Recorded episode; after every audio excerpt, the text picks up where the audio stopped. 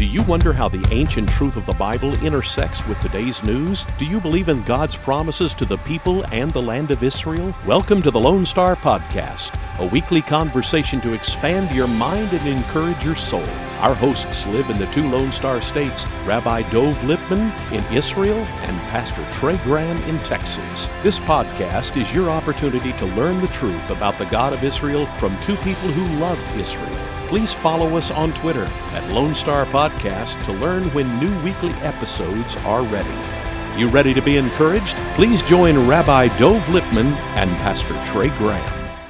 We do thank you for joining us for the Lone Star Podcast. As always, I'm joined by my friend Rabbi Dov Lipman. Shalom, Rabbi. How are you, my friend? Shalom, Pastor Graham, and thank God doing great. How's everything in Texas? It is beautiful because the Cowboys are, well, not so hot, but they did beat the Redskins, and the, the Army Black Knights are 8 and 2. It's a good year for Army football. Yeah, the Redskins Cowboys situation is one which uh, we've uh, tried to avoid uh, talking about, actually. No, no, no. You've tried to avoid. I've tried to avoid. That's very much true. Um, here's the thing: we're people of faith, right? So, as people of faith, we recognize that even teams that can't stop other teams, uh, somehow miraculously, they can still win ball games. So, even if we have a porous defense, and even if we have an offense that can't really score, somehow the Lord could come and help us win, and uh, we're going to the Super Bowl, my friend. Is that a prophecy from my rabbi friend? Uh, no, because I don't want I don't want to be exposed as a false prophet. Okay, uh, okay. I, I, I know that we're not heading there, but uh, I you think know, it's that's nice a to have the dream, is what that is. That's right. That's Okay. a dream. Uh, bring me back to the 1980s. But uh, in any event, uh, both teams are, are pretty closely uh, connected in terms of their records, and it'll be interesting to see how it plays out. Well, we could talk football for a long time, but I think folks want to listen to a little more important stuff than that. And there's a news story that's going on in the Holy Land. It's a political and a military and a strategic story. And of course, we're going to get to the weekly Torah portion in a couple of minutes. What we promise to bring our listeners every week is a study of the Word of God, walking through the parashah, the Torah portion. But I'm going to ask my friend Rabbi Lipman, who lives in Israel, to help us better understand a story that the news has been reporting, and that is Israel military chose to blast or destroy some tunnels that were being dug from under the border between the Gaza Strip and what's called Israel proper. And some Palestinian terrorists from Gaza were killed in this explosion. And there were apparently seven Palestinians killed and 12 injured in this explosion of the tunnel. And it was done for obvious security reasons. You can't have people who seek your harm sneaking into your country. Set the scene for us, please. So I'm going to actually jump to today's scene and then work backwards. The scene throughout Israel today is that we have this Iron Dome missile shield system with, with thanks to God and thanks to our relationship with the United States. And that has been deployed not just in the area of the Gaza Strip, but even in the Tel Aviv area as we prepare for a possible attack. There are trips, school trips uh, canceled in the area around the Gaza Strip. There's a bracing that you feel in Israel for the possibility of some kind of an attack from the Gaza Strip. Now, why? Where is that coming from? So, as you mentioned, there were terror tunnels that are being dug from the Gaza Strip into Israel, where they literally dig these highly technologically advanced tunnels to have terrorists come through. The tunnels appear in Israel, in neighborhoods, and the goal is to either murder people or kidnap women, children, who knows what. And Israel destroyed one of these tunnels, and through the grace of God, there were seven terrorists in the tunnel at the time, something which it seems Israel was unaware of, and they were killed. And we now have the bodies of these terrorists, and the Islamic Jihad on the Gaza Strip is demanding the return of these bodies, and they're saying that uh, Israel is going to pay the price for this. And what's amazing uh, to think about when telling this story is that we went to war in Gaza three years ago, and they're still holding on to bodies of Israeli soldiers from that time that were killed and yet they have the nerve to say they're going to attack us because we're holding on to these terrorists who were killed in these tunnels. So we are bracing ourselves for might be a round of fighting. Uh, certainly, Israel uh, hopes that won't happen, but if we have to, we will do as we always do, uh, whatever is necessary to defend ourselves and our people.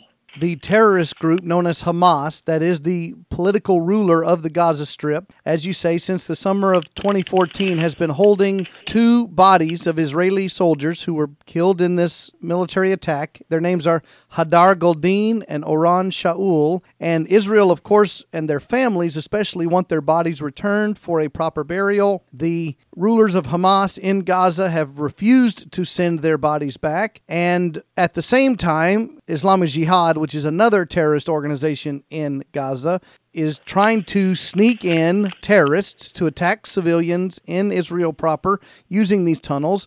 So it is quite justified. Now, I'm a former Army officer. You're a former Knesset member. So we both know a little bit about politics and military strategy and all of these things, but it is a quite justified attack on behalf of the Israeli military to destroy these tunnels. Now, we never revel in the loss of any human life, but there is the time for protecting innocence, and that's the strategy and the rationale behind destroying the tunnels is the Israeli military and government are charged with protecting your own people. Exactly. I mean, imagine uh, people living in Texas for a moment. If if the United States was in a war situation with Mexico, and they were aware that Mexico was digging tunnels into cities in Texas uh, in order to have terrorists come through and murder or kidnap uh, innocent civilians, you can only imagine what the United States would do. And this is what we're doing in this situation. Just imagine for a moment a military operation by the United States where U.S. soldiers, God forbid, are killed,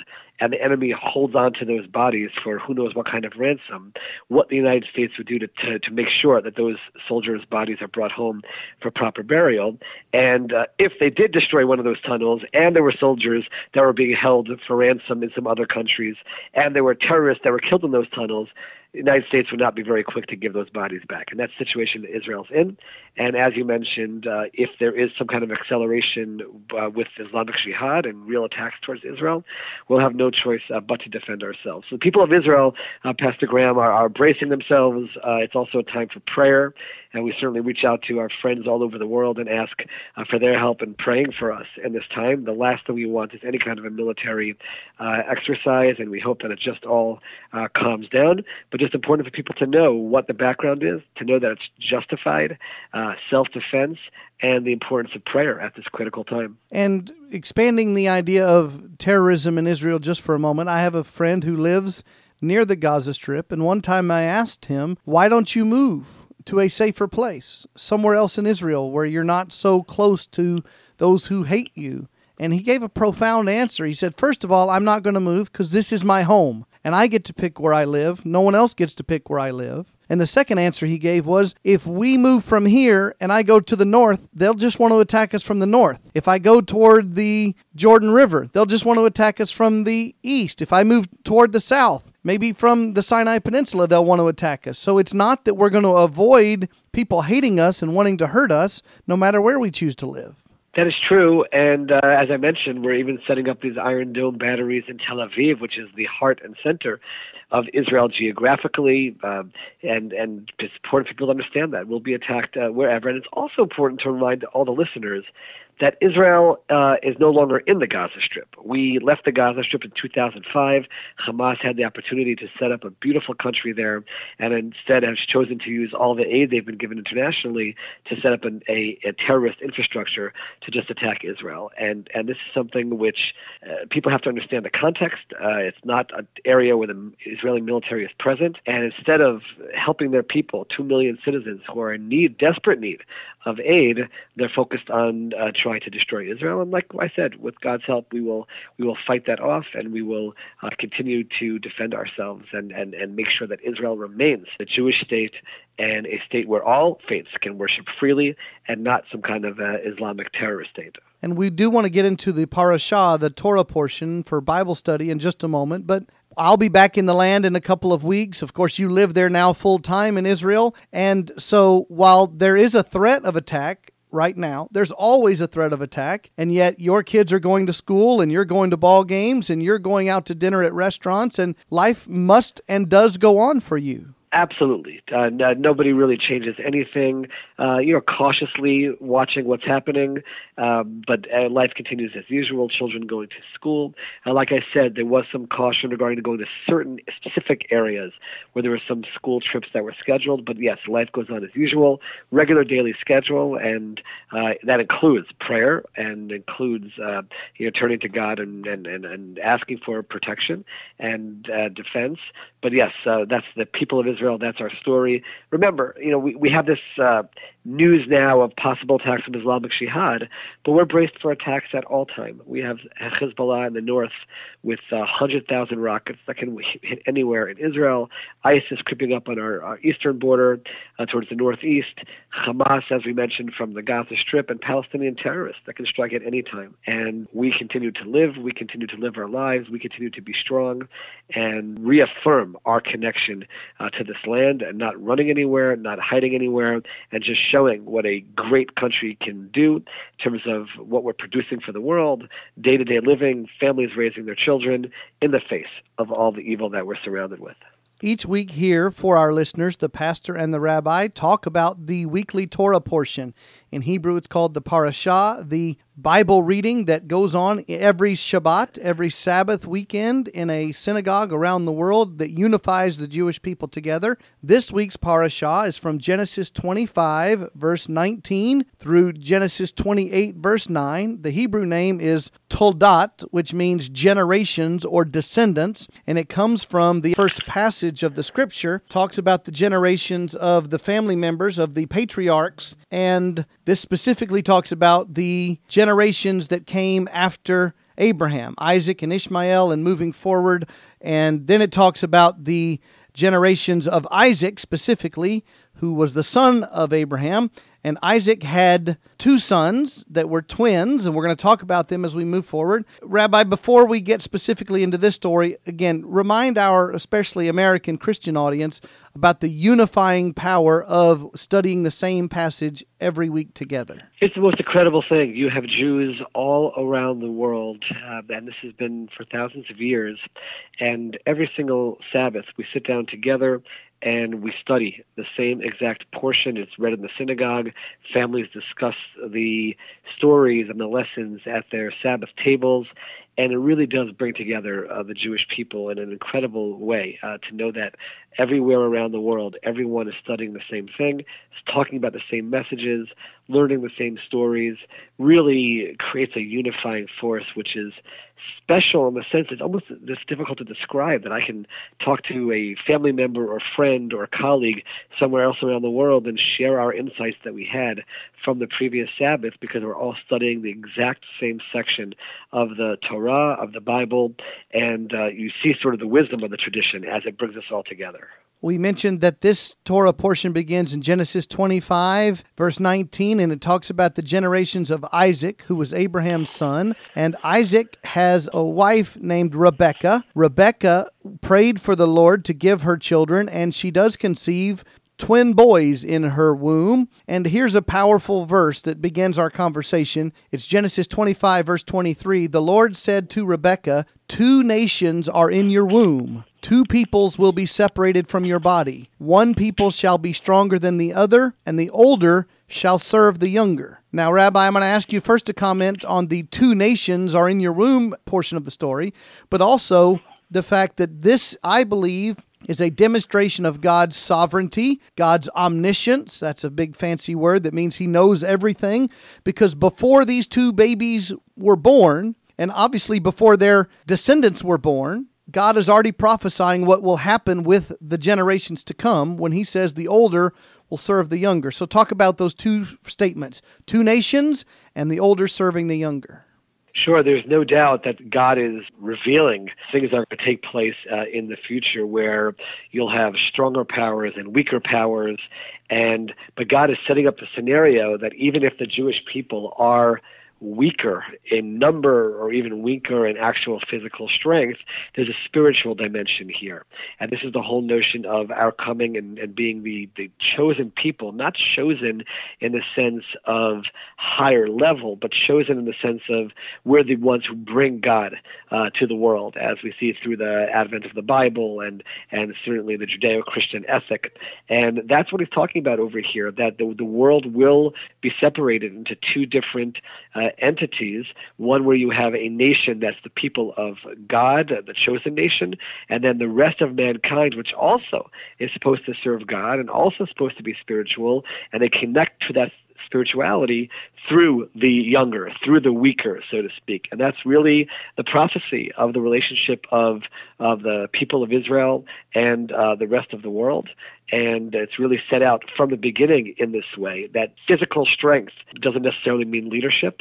And we focus more on the internal and the spiritual. And that's what's set up in the Jacob and Esau relationship, which comes through this prophecy. Does Christianity talk about uh, this verse or anything related to uh, that relationship? There is the understanding of God's choosing the Jewish people. And I'm often asked, why did God choose the Jews and not the Hittites or the Moabites or the Edomites or all the other groups? And the first answer is God chose the Jews because God chose the Jews. It was his sovereign right. It was not something that, that your people earned. It's not something that your people asked for. It was God's choosing. And again, I used the words sovereignty and omniscience earlier. And he chose them and he made a covenant. And we say a lot in our church that God makes promises and he keeps promises. And we're talking about the patriarchs of the faith, in this case, Abraham and Isaac, and now Jacob, the third generation, that God repeatedly said, I have made a covenant with you, or I will give your descendants this land, or I will never leave you or forsake you. And when I have my teachings for our church and I talk about God making a covenant, I say that in many cases, a covenant is a two way arrow, meaning an arrow with the, the arrowhead going on both ends of the line. If Dov sells me a car, then we made a covenant that I paid him for the car and it's a two way agreement. But in the scriptures, when God says, I make a covenant, it's a one way arrow because God makes the promises. And in this case, he said, two peoples, two groups will come out of you, but the younger, whose name would be Jacob, the younger of the twins, besides Esau, would rule over the older. The older twin was Esau. The younger twin was named Jacob, and our Bible readers will know that Jacob's name is later changed to Israel, El being one of the Hebrew names for God, Israel meaning the one who struggles with God or wrestles with the Lord. And so we understand this as a sign of God's choosing whom he chooses, and sometimes we don't understand why, but he makes his promise and he never breaks his promise. That's a, that's a fascinating, fascinating insight, and, and I and I, I so appreciate the notion of not necessarily understanding why, not understanding why it has to be that way, but just accepting whatever uh, God has uh, decided. And that's certainly an important tenet of our faith as well. As we, you know, even bring it back to our uh, discussion before of, uh, you know, why do we have this situation where we have missile threats and terror tunnels, and, and you try to understand, and we don't understand uh, the ways of God and why God allows things to happen as they do. We can only try to grow from those experiences and recognize and, and accept that it's uh, what God has chosen to happen or allow to happen uh, for the best. And this is our approach, and that's a, a, a fantastic perspective to take on this story of these two brothers as well, where you have the younger one surpassing, so to speak, the, the older one. And by the way, you have that theme throughout the Bible of younger siblings surpassing the older. You have it with Moses and Aaron. Uh, you certainly have it with Joseph and his brothers uh, later on. And time and time again, you see that notion. And the amazing trait, and I'm jumping ahead now, is to be like an Aaron who accepts that his younger brother is going to be the leader with great happiness and accepts that that's the will of God. And if that's the will of God, then that's what good is. I use those words and I'll repeat them again sovereignty and omniscience. For our Christian listeners, they will know the book of Romans, chapter 9, says in verse 10 and following Not only this, but there was Rebekah also, when she had conceived twins by one man, our father Isaac. For though the twins were not yet born and had not done anything good or bad, so that God's purpose according to his choice would stand, not because of works, but because of him who calls, it was said of her, the older will serve the younger. So the Apostle Paul of the New Testament, referencing back to this parashah, this Genesis 25 story, is already saying it's not something that Jacob or Esau did good or bad, but it was the pre planned will of God. And I will say that in Jewish tradition, we do believe that Esau still had the um, free will and the choice to turn out differently than he does in the story. And if that would be the case, there would still be ways of understanding this prophecy uh, and this foretelling from God in terms of their relationship. And there was uh, a lot of space in there for it to turn out in a few different ways. God set a certain concept in motion, and Esau still could have found his place within that system. Yes, with the Jacob as the leader, but he still could have been part of that uh, children of Isaac, so to speak, and been part of uh, that tradition. Sadly, he chose not to, uh, and that's where the free will plays in, even within the context of the decrees that we see from God. So let's continue with the Bible story. We have Jacob and Esau. Esau is the older brother, Jacob is the younger brother. He is therefore not to receive the birthright and the blessing of the firstborn. Esau is but they move forward to their adult years and Esau is the outdoorsman, he's the hunter, he's called hairy and Jacob is described as the indoors person. The the Bible says he likes to stay around the tents. He was also favored by Rebekah the mother. And so when Isaac the dad was old and blind and probably couldn't hear very well, there was a, scheme or a strategy set up between mom Rebekah and son Jacob that he would put on animal skins like his arms were hairy and he would go and he would receive the birthright because Isaac the dad thought he was the older brother Esau. And what happened was that Jacob also saw Esau coming back from the hunting trip. He was very hungry and Jacob had created the stew lentil stew or this soup. And Esau was rash and emotional and said I'm so starving. I want something to eat. And Jacob said, Well, give me your birthright and you can have the stew. And Esau made an emotional choice and maybe an irrational choice to give up the birthright for some stew. So, after both of these parts of the story, the birthright is given to Jacob, even though he's not the firstborn, and the blessing from the father is given because he's sneaking or deceiving or pretending to be Esau. And so, my question for my rabbi friend is this doesn't appear very upright on either brother's part. That Esau was irrational and didn't care as much about the birthright as he should. Jacob seemed to try to pretend or sneak in front of the father who was elderly. Tell us how you see the spiritual conditions of both brothers. So here's the incredible thing. Jacob, through his mother, is aware of the fact that he's the one who's supposed to be the son to carry on the spiritual traditions of Abraham and Isaac.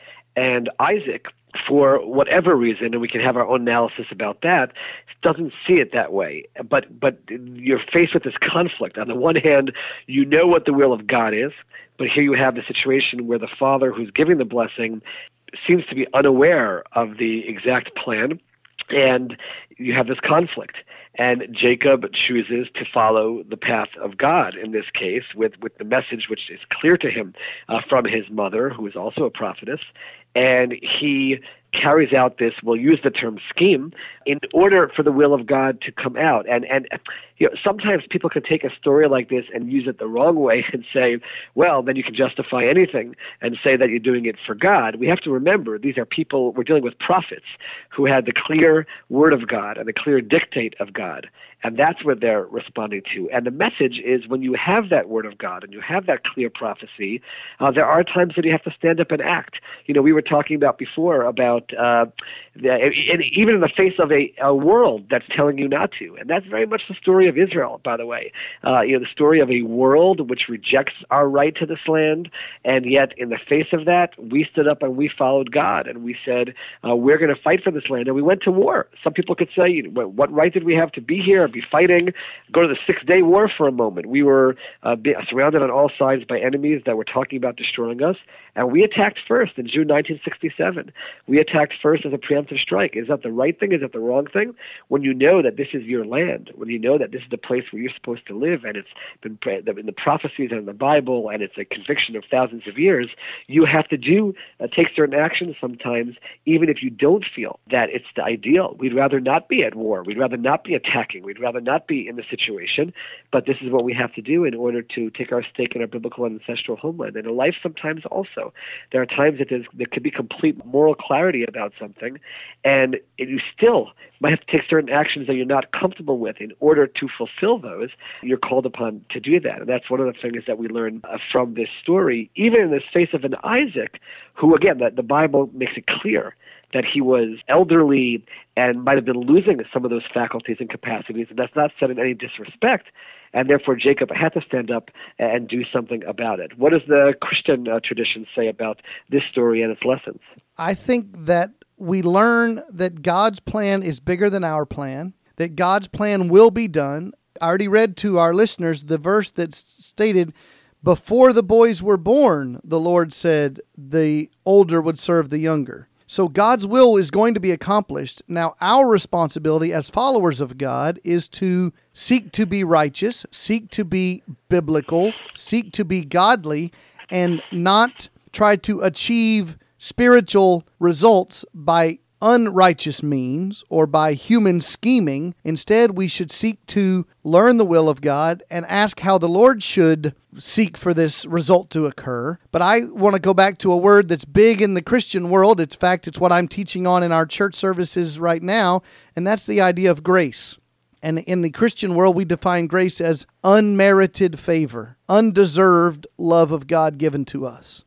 So in this case, I would say that Jacob received the grace of God because God's favor was placed upon him when he didn't deserve it, either because it happened before he was born and he could do nothing, or even in what appears to be, and you could argue is a bit of, of trickery or scheming, yet the Lord's grace was bigger than his human efforts, and God chooses to place grace and to give grace even to those who do not deserve it. And I, as a follower of Jesus, live by the fact that I cannot earn the grace of God, but He gives it to those who are willing to humbly seek after Him.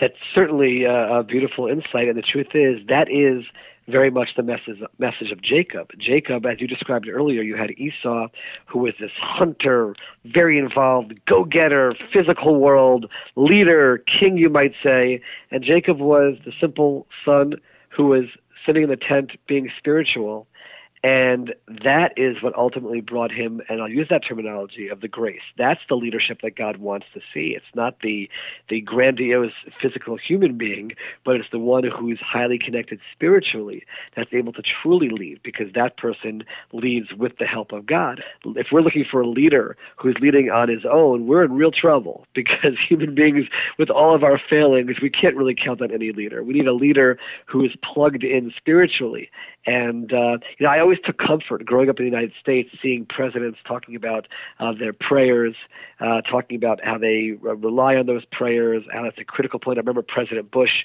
in some interview, President Reagan at a different time, uh, talking about their prayers helping them get through their day. That's something which is always very humbling, but also inspirational. And that's very much the story here. You had this simple son sitting in the tent, and God realizes that needs to be the leader. He needs to carry on the traditions, and and God makes that happen happen and, and, and almost takes Jacob to the point of doing things that the simple, honest Jacob would never even be involved with, but but just to make it happen, however it has to happen, and are accepting of that as part of God's plan.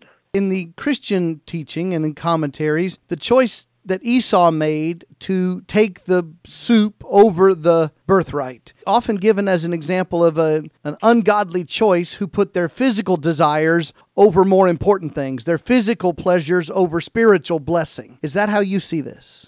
Very much so. If you look at our tradition, especially through the Talmud and the uh, oral tradition in, in, the Jewish faith, there's a lot more described about Esau as a person who was very much living in the present, very much the eat, drink, and be merry, for tomorrow we're going to die. He even says uh, in the verse itself, he actually says outright, he says, Why do I need uh, this birthright. It does nothing for me. It accomplishes nothing for me because I'm going to to pass away. It's in chapter 25, uh, verse 32 in the Hebrew. Vayomer Esav, Hine Anochi Holech Lamut Zeli. I'm going to go and pass away. Why do I need this spiritual birthright? So it was very much a physical existence and a focus on the physical where one just casts off uh, the spiritual. And that very much defined the difference between Jacob and Esau, and from our perspective, that defines the difference between people who live a life of faith. It doesn't mean you can't be involved in the physical world, but it's a question of what's the focus and what's the primary and what's it ultimately all about. And that's what Jacob clearly understood, and that's why uh, Jacob is given the birthright and why Jacob is given the leadership to be the father of the tribes of Israel, leading eventually to the people of Israel. And that's why ultimately uh, we are the people of Israel. As you mentioned, Jacob's name also becomes Israel. We are the children of Israel. Jacob is the ultimate forefather who really captured this focus on spirituality while being in the physical world, as opposed to a focus on the physicality and a complete neglect of the spiritual. What about Rebecca in the story? Rebecca was the mom of both Jacob and Esau, but she showed favoritism, it's clear, to Jacob. We have that in the Joseph story as well, where Joseph was the favorite son. And that causes a lot of conflict in families in biblical days and even today when parents are not equal in their treatment and love for children. What do you think about this maternal partiality that Rebecca showed? Well, first of all, we don't have a problem, and it's mentioned by a lot of the classic commentaries in learning uh, from failings or flaws of our great matriarchs and patriarchs. They're human beings, and they can have those kinds of failings, but and we don't have a problem in any way uh, saying that we can learn from those mistakes. That's part of the Bible's there to guide us in that way as well.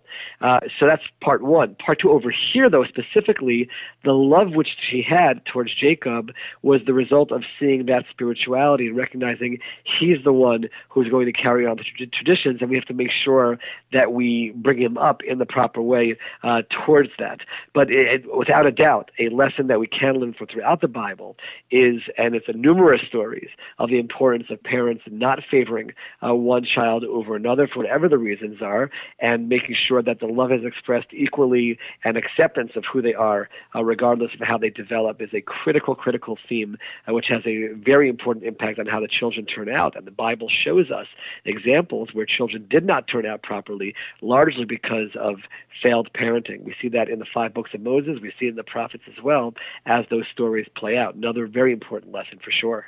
Our discussion has been on the weekly Torah portion. In Hebrew, the name is Toldot, which means generations or descendants. And it's from Genesis chapters 25 through 28. My rabbi friend Dov Lipman, always great to speak with you. Shabbat Shalom, my friend.